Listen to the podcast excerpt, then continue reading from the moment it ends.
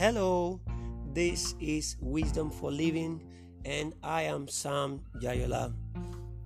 In this episode, I'll share with you a wisdom key for profitable living. In the book of Acts, chapter 1, and verses 6 to 8, here was Jesus ascending to heaven, and at that point, the disciples were asking him, When will the kingdom be restored unto Israel? And he told them something. He said, It's not in your own dealings to know the time, but ye shall receive power after that the Holy Ghost is come upon you, and then you begin to become my witnesses. And he began to tell them things. You know, friend, uncertainty is what many people tread in life. No one likes uncertainties. But until you become intentional about your daily actions, you cannot be certain of your future outcomes. That was what Jesus was trying to tell them. You don't need to worry about the timing, exact timing, but you can do something to be clear and to facilitate the outcomes.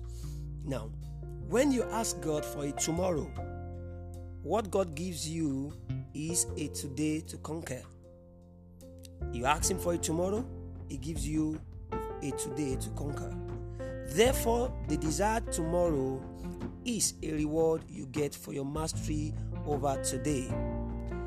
Do something daily that takes you towards your tomorrow which you desire. Nothing changes in your life until you change something you do daily.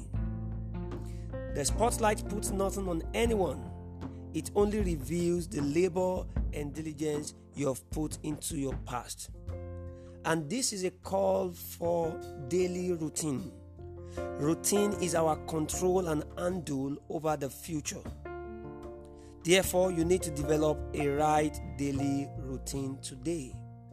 Your day should not just go as it likes. Let there be routine procedures. When you wake up, there should be automated streams of actions, like five to six different actions from when you wake up to when you go out to work. Very important. It helps you to make your day profitable.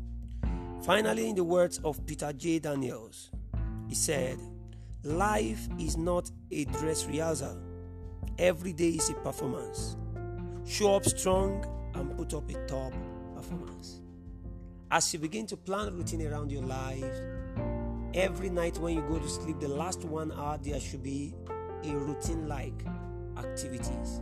What do you do? Is it your gratitude journal? You feel, you try to say your prayers, and then you meditate before you go to bed. You wake up, you know, you dress up, you exercises, you study, you pray, and all those things you need to do, automate them around you. When you get to your place of work, the first one hour, what do you do? Routine.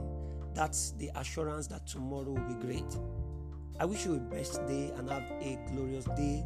Watch out for tomorrow's episode. Bye. Música